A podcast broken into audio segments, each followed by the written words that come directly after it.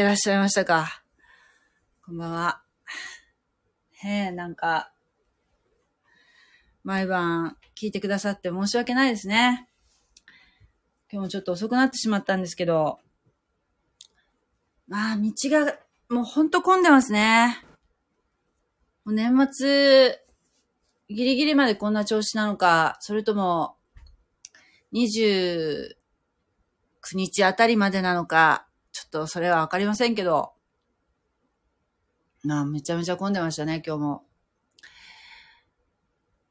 でも、なんかついついお風呂にずっと入ってしまって、気がついたらこんな時間になってしまいました。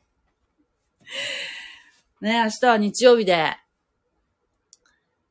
ね、教会に行きますけど、本当に、ヘトヘトに一週間ね、過ごしてもヘトヘトになっても、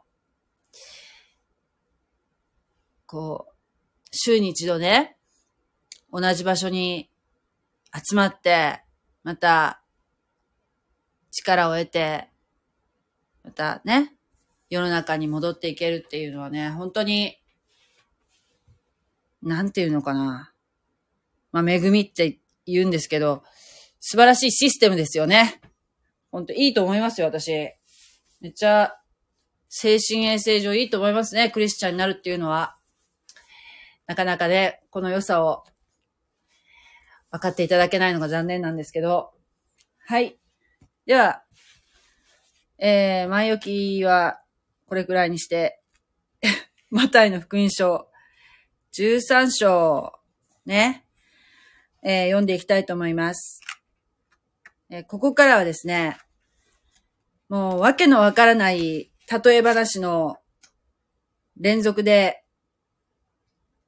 えー、もう本当に、クリスチャンになりたての頃、今もね、今もなんか分かったようで分か、分かってないような、どうなんだろうって感じなんですけれども、えー、もうね、イエス様はわざと、この例え話を多用されて、えー、弟子に後で、えー、その解き明かしをするというね、方式に変えられたんですね。えー、それはなぜかというと、今までは大衆伝道にユダヤ人の大衆伝道に力を入れていらっしゃいましたが、もうイエス様はそんなに長く地上障害、えー、を過ごされるわけではありませんので、まずね、弟子の訓練しなければいけないっていうのと、あともう、信仰も、えー、弟子としてね、ついてくる、もう本当に、あの、イエス様に従う人だけにもわかる言葉でお話しするように方向転換をされたんですね。風向きが変わってきたからです。それは、えー、ユダヤ人が12章で、えー、まあ、国家的にですね、えー、イエス様を受け入れないということをね、言ったからですね。それはあの12章のところで申し上げましたけれども。それでイエス様はもう方針を変えられました。はい。では、読んでいきたいと思います。13章1節から。その日、イエスは家を出て、海辺に座っておられた。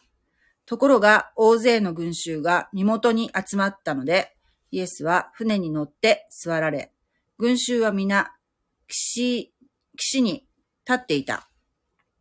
イエスは例えで多くのことを語り、こう言われた。見よ。種まきが種をまきに出て行った。巻いているうちに道端に落ちた種があった。すると鳥が来て食べてしまった。他の種は土の薄い石地に落ちた。そこは土が深くないので、すぐ芽を出したが、日が昇ると焼けて根がないために枯れてしまった。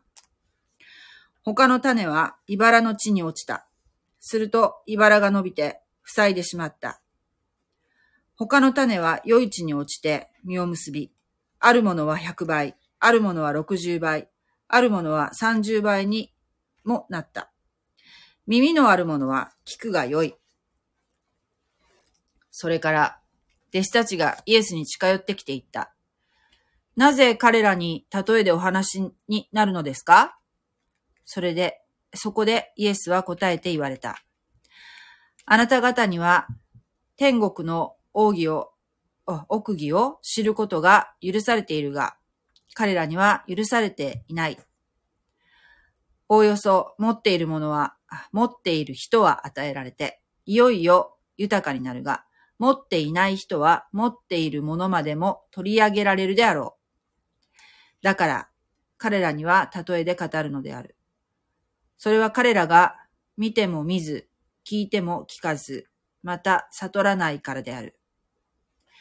こうしてイザヤの言った予言が彼らの上に成就したのである。あなた方は聞くには聞くが、決して悟らない。見るには見るが、決して認めない。この民の人、民の心は鈍くなり、その耳は聞こえにくく、その目は閉じている。それは彼らが目で見ず、耳で聞かず、心で悟らず、悔い改めて癒されることがないためである。しかし、あなた方の目は見ており、耳は聞いているから幸いである。あなた方によく言っておく。多くの預言者や義人は、あなた方の見ているとこ、見ていることを見ようと熱心に願ったが、見ることができず、またあなた方の聞いていることを聞こうとしたが、聞けなかったのである。そこで種まきの話、えー、例えを聞きなさい。誰でも、三国の言葉を聞いて悟らないならば、悪いものが来てその人の心に巻かれたものを奪い取っていく。道端に巻かれたものというのは、そういう人のことである。石地に巻かれたものというのは、御言葉を聞くと、すぐに喜んで受ける人のことである。その中に根がないので、しばらく続くだけであって、御言葉のために困難や迫害が起こってくると、すぐつまずいてしまう。また、茨の中に巻かれたものとは、御言葉を聞くが、世の心遣いと富の惑わしとが御言葉を塞ぐので、身を結ばなくなる人のことである。また、余市に巻かれたものとは、御言葉を聞いて悟る人のことであって、そういう人が身を結び、100倍、あるいは60倍、あるいは30倍にもなるのである。はい。ここまでにします。23節までにします。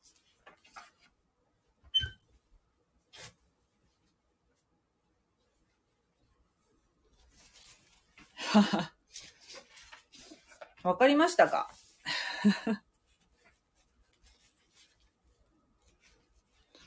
耳のあるものっていうのは、聞く気のある人ってことかな？ああ、そうですね。耳のあるもの。耳があっても聞こえない。つまり、そう、聞く気があるかどうか。えー、上か気があるっていう言い方があるんですけども、えー、神様を求めてる人、神様の言葉を知りたいとか、そういう神様の神秘を知りたい。奥義。奥義っていう言い方がよく出てくるんですけどね。隠された真理、本当のことを知りたい。と、願う人は、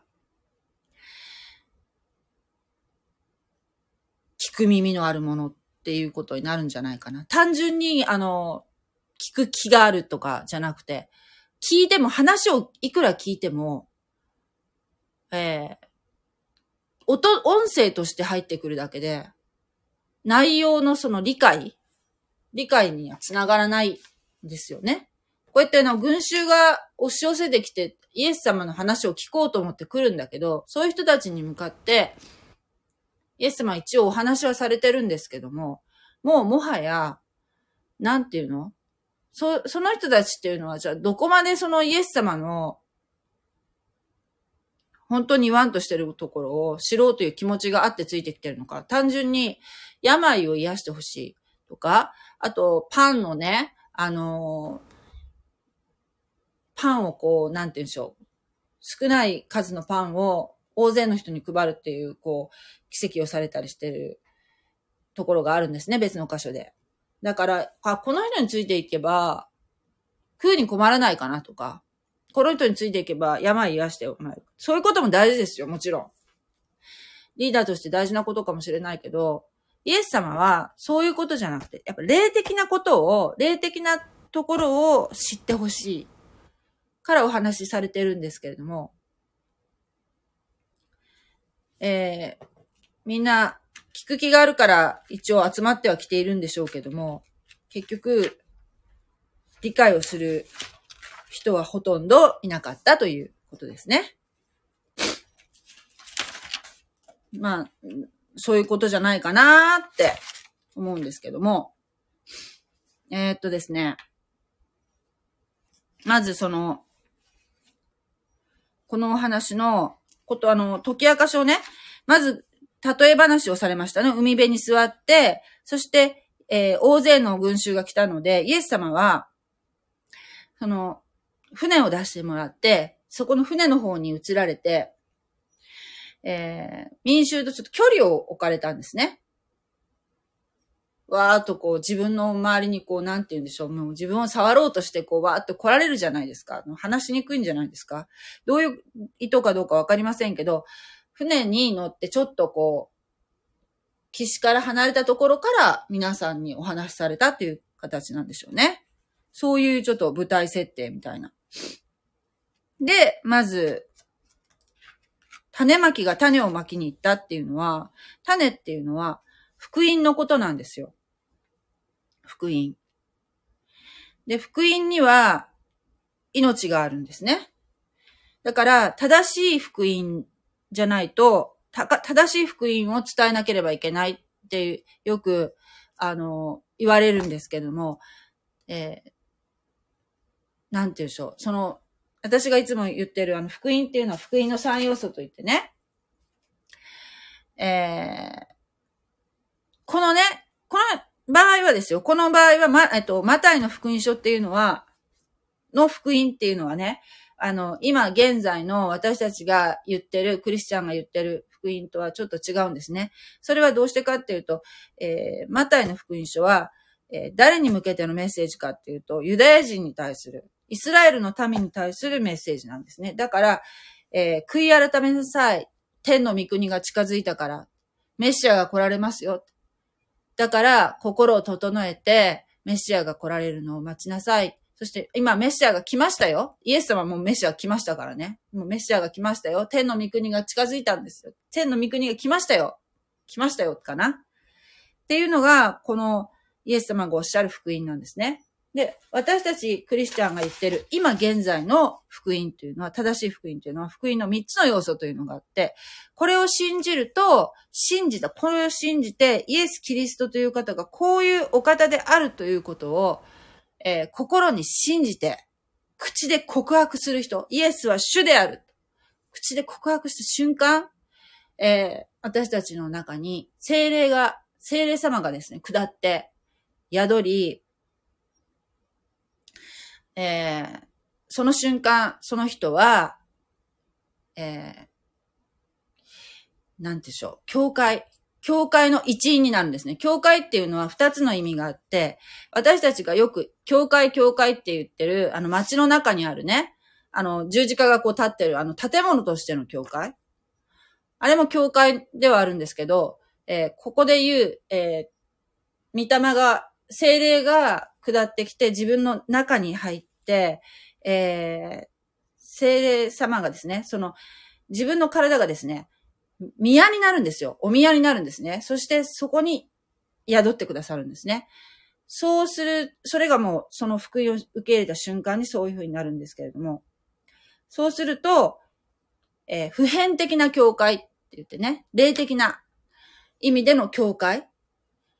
境界の一員になるんですね。で、このね、これはね、福音、こういう福音っていうのは、正しい福音っていうのは、命が内蔵されていて、で、この本物の種をね、クリスチャンは巻いていこうと言われるんですね。見よ、種まきが種をまきに出ていった。巻いているうちに、道端に落ちた種があった。すると鳥が来て食べてしまった。まず、1個目の例えは、道端に落ちた種があった。すると鳥が来て食べてしまったっていうのは、えー、要するに信仰がない人の話、場合ですね。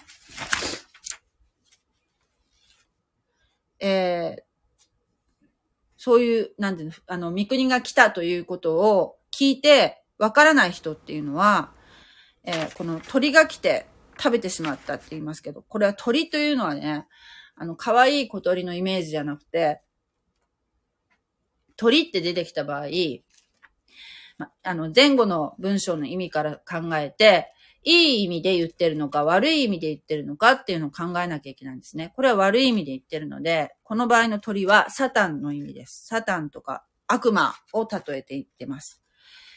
えーせっかく福音を聞いたのに、その人の心が信仰がなく、なかった場合は、さっとサタンが取り去ってしまう。悪いものが来て、その人の心に巻かれたものを奪い取ってしまい、もう、すぐ忘れてしまう。で、二番目の、えー他の種は土の薄い石地に落ちた。そこは土が深くないので、すぐ芽を出したが、日が昇ると焼けて根がないために枯れてしまった。この場合は、種が土の薄い石地に落ちたっていうのは、どういうことかっていうと、すぐ忘れて信仰が育たない人という意味なんだそうです。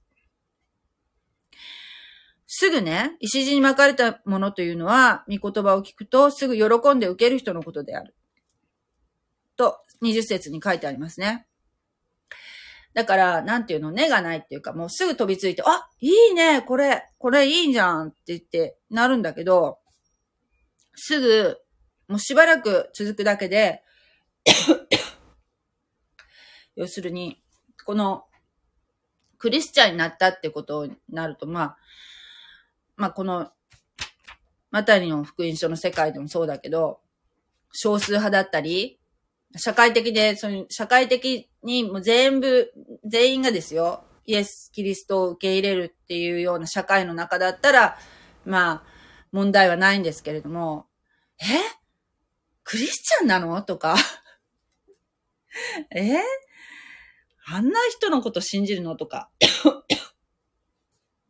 言われたりとかね。言われるだけじゃなくて、そのために、この世からね、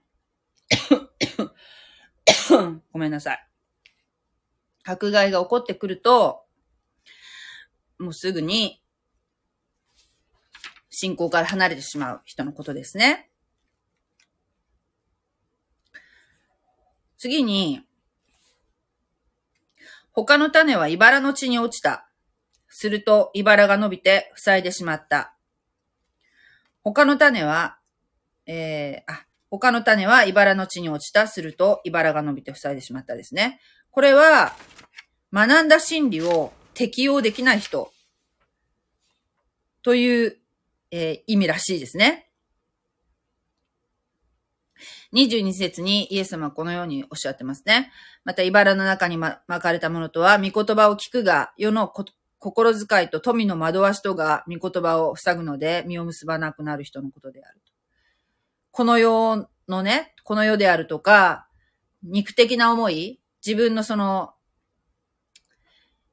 えー、まあ、肉的っていう言い方ってすごくあの、クリスチャン用語でちょっと、むな説明するとな、んていうのか、肉体的な思い、えー、富、富、富、富と神に両方に使えることはできないんですね。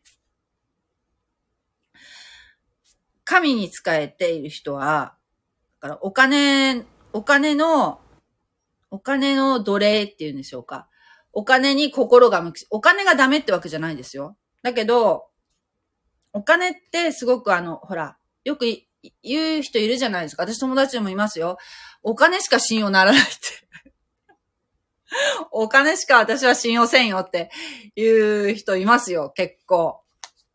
それはね、この世的な考え方で言うと、確かに一理あると思います。私もね、あの、そういうふうにね、あの、言われて、あの、否定はできないですよ。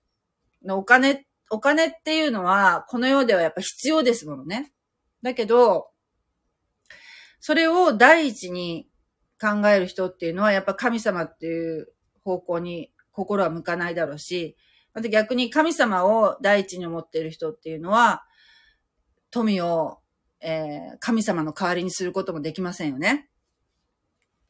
だからそうすごくあの、この世に生きるっていうのは、そういうせめぎ合いっていうかね、えー、難しいところがありますよ。クリスチャンになってやっぱりその、えー、やっぱりね、お金でお金っていうの、やりくりっていうのは大変な人っていうのはいると思いますもん。そこのね、やっぱバランス感覚ですかね。で、そういうお金のことばっかり考えたりとかね、あるいはその肉的な思いっていろんな欲望がありますよね。そっちの方に惑わされて、結局、せっかく学んだ真理を学んでも、それを人生に適用できない？そういう人が、茨の中に巻かれたものということですね。結局その茨によって日が、日陰になって芽を出すことが、芽を出して育つことができないと。そして、最後に、他の種は良い地に落ちて実を結び、あるものは100倍、あるものは60倍、あるものは30倍にもなった。良い地に落ちた種の話ですね。これは、心に、良い地っていうのは、心に、その、福音を受け入れる準備ができている人のことなんだそうです。だから私はね、本当にいつも祈るのは、神様どうぞ私の目の前に福音を受け入れる準備をしができている人を私の前に立たせてください。私はその方に福音をお伝えします。ということを、どうぞ、その、そういうものに用いてくださいということをね、祈るんですけれども、そう、余市。だから、誰、誰でも信じるわけじゃないじゃないですか、福音っていうのは。言っても。信じる人と信じない人っていうのはどうしてもできますよ。それはみんなに信じてほしいっていうのは神様の御心ですけれども、みんなが信じるわけじゃないんですね、残念ながら。だから、受け入れる準備をしている、霊的なものを受け入れる、下地のある方というのは、御言葉を聞いたら、ああ、そうか、やっぱりねっておっしゃる方も中にはいますよ。なかなかそういう方いないですけどね。あの、ああ、私もずっとそう思ってた。でも今、その話、イエス様の話聞いて、すごくや、もう納得した。やっぱりそうだったんだと思ったっていう方も、ごくごく稀にいます。そう言ってこうずっとね、えー、真理、本当のことって、結局本当のところってどうなんだろうとか、ずっと、えー、知りたいと願っていた人。でも、あの、そういう方は、えー、そういう福音をね、パッと聞いたときに、スッと胸の中に入ってくるんだけども、そもそも、えー、そうね、例えばですよ、死んでから先とか、興味ないとかね。あのー、死んだらもう、亡くなるんじゃない？とかね。亡くなるんだと思うよとか、えー、死んだら、え、イエスキリスト、ん新しい体は？うん、死んだら輪廻転生して、その何かに生まれ変わるんじゃないの？私はそっち信じてるっていう人にいくら福音伝えたって、わからないじゃないですか。そういうことですよ。で、このように、まあ、ね、なかなかこう、福音、私たちができる、クリスチャンができることっていうのは、えー、命が内蔵、種って命が内蔵されてるじゃないですか。そして、えー、種を巻くでしょ？例えば何でもいいですよ。朝顔の種でもで。種が発芽するまでっていうのは、まあお水をあげたりとかいうことはやるけども、特に何かこう、努力をして、その種が発芽するために努力をするってことは人間はしませんよね。種が発芽するまでっていうのは。発芽した後は、例えば支柱を立ててやるとか、そういったことはするかもしれないけど、種が発芽するのを手伝うっていうことは人間はしませんよね。種は勝手に発芽しますよね。だから、福音の種っていうのは、もう福音自体に命が内蔵されてるので、私たちがどうこうこう、する必要はないんですよ。私たちがやれることは、私は種まきに出る人のように種をまくだけです。そしてそれが、どこに落ちるかっていうのは、わかりませんよ。不特定多数のところに投げ、あの、投げていくわけですから。で、その種の一つでも、どなたか、えー、良い地に落ちることを祈るばかりでなんですけどね。そしたら、それは、その種は、私たちクリスチャンがどうこうするわけでもなく、勝手に発芽しますよ。命が内蔵されていますからね。というお話です。で、このね、種の、ため、種、種まきの例え話っていうのは、実は、他の福音書にもね、同じようなものが載ってて、ルカの福音書の8章、8章の、えー、ところにね、書いても、書いてるんですよ。えー、っと、8章の4節かなここにもね、えー、載ってます。なので、もし聖書をお持ちの方は、そちらを、えー、も参考にされるといいと思います。またね、違う方向性で書かれているので、えー、理解が深まると思いますね。はい。あと、そう。もう一つちょっと補足なんですけども、えー、13章の23節のところ、また、良い地に巻かれたものとは、御言葉を聞いて悟る人のことであって、そういう人が実を結び、100倍、あるいは60倍、あるいは30倍にもなるのである。という、ね、もう本当に、メシアが来られたら、こんなに豊かな実りっていうんでしょうか。豊かなね、成長をすることができるんだなっていうところでですよ。えー、アモス書っていうのがあるんですけども、アモス書。アモス書どこかなえー、っと、アモス書の、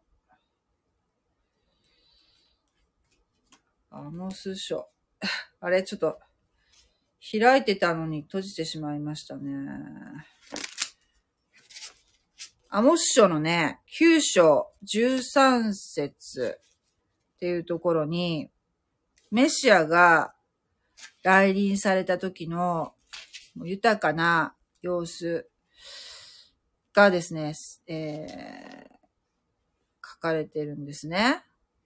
それをご紹介しようと思ったんですけど、ちょっと待って。せっかく開いてたのにわかんなくなっちゃったな。えー、っとね、1200、60、あった。9章13節。ちょっとなんかね、9章13節ね。えっとね、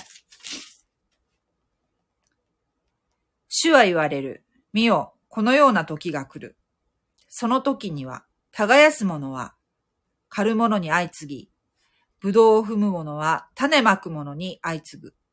もろもろの山にうまい酒が滴り、もろもろの丘は溶けて流れる。私は我が民、イスラエルの幸福を元に返す。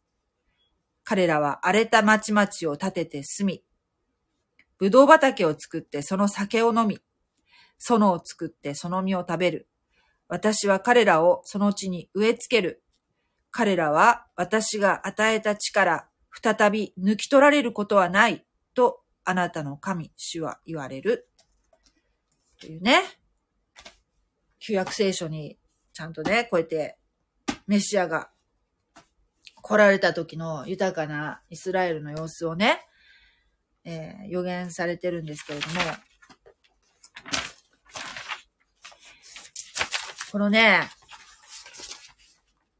どういう状況かっていうとね、もう、ユダヤ人に、もうこれはね、なんていう、どう理解したらいいのかなって私も思うんだけど、メシア予言には、イエス様は決して歓迎されるわけじゃなくて、えー、なんて言うんですよ。拒否されるっていう予言が、予言、予言があるんですよ。えー、なんて言うんでしょうね。蔑まれるっていうか。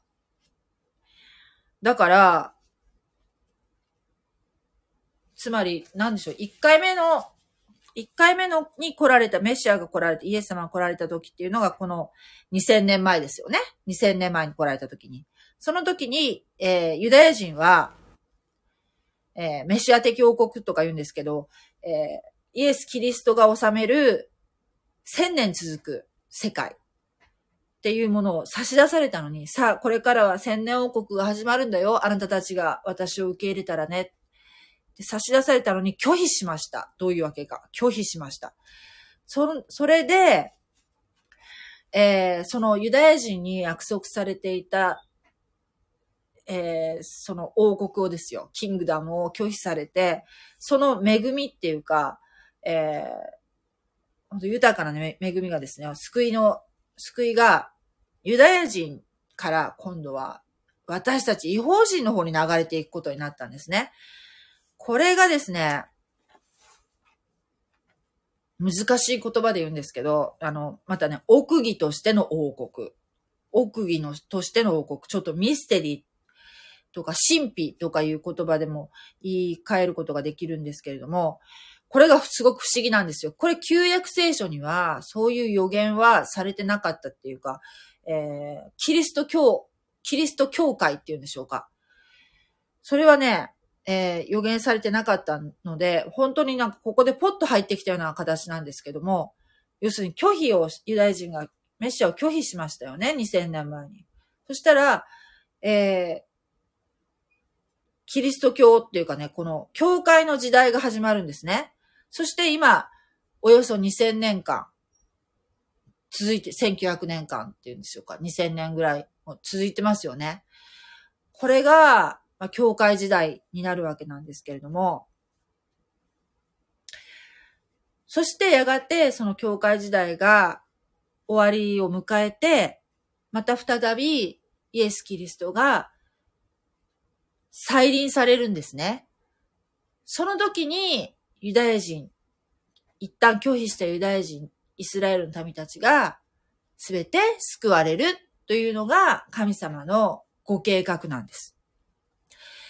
はい。えー、ちょっとね、この辺もね、えー、いずれもう一回ご説明したいと思うんですけれども、この、えー、他にもね、えー、例え話があって、良い麦とか悪い麦とか、そういったことの説明の時にもう一回お話ししたいと思うんですけども、私もね、なんかよく分かってるようで分かってないような感じだったのが、今回こうやっていろいろ勉強していく中で頭の中が整理されて、とても自分にとってもすごく恵みになってます。本当にありがとうございます。はい。では、コメントをもう一回読ませていただきます。えー、ああ、ああ。誰か、誰か牧師さんだったか奇跡を見せてくださいと言われて、種を巻いて芽が出る。それが奇跡ですと答えたそうですね。いろいろ気になるのだけれど、イエスの兄弟に弟子と同じ名前の人がいたりすると、同じ人なのかなとか。あー、イエスの兄弟、ユダ、ユダとかですか？えー、そうですね。イエス様のお名前も、まあ、私たちイエス様、イエス様って言ってますけど、なんだっけな、ヨシュア。ヨシュア、ヨシュアさんなんですね。イエシュア、イエシュアだったっけ？えー、ヘブル語で言うと。あの、イエス様のお名前っていうのも、実は、えー、結構よくある名前なんだそうです。ユダっていう名前もね、もうユダって言うともうね、私たちのイメージだと裏切り者っていう感じがするので、多分ね、あんまりもう、あのユダ以降は、ユダっていう名前をあまりつけないと思うんですけどね。西洋社会でも。ちょっと紛らわしいですよね。例えば、ヨハネの福音書っていう、ヨハネ、ヨハネっていう言ってますけど、ヨハネの福音書のヨハネとか、あるいは、えー、最後の目視録、ヨハネの目視録を書いたヨハネっていうのは、イエス・キリストのお弟子さんのヨハネで、十二弟子の中で唯一、えー、殉教しなかった人です。だけど、そのヨハネっていうのはものすごく自己肯定感が強いっていうか、すごく羨ましいばかりに自己肯定感が強い方で、まあその弟子の中で、十二弟子の中で一番年、年少者だったっていうのもあるんですけれども、いつもイエス様の、えー、胸のところに寄りかかってて、えー、イエスに、イエスに愛された弟子って自分のことをね、言う人なんですよ。自分はもうイエス様に一番愛されてたっていう、そういう、もう、確信を持ってるね、弟子が、よし、えっ、ー、と、ヨハネですね。そして、このマタイの福音書の、にも出てくるバプテスマのヨハネっていうのは、えー、また別の人で、この方は、えー、同じヨハネっていう名前だけど全然別人で、えー、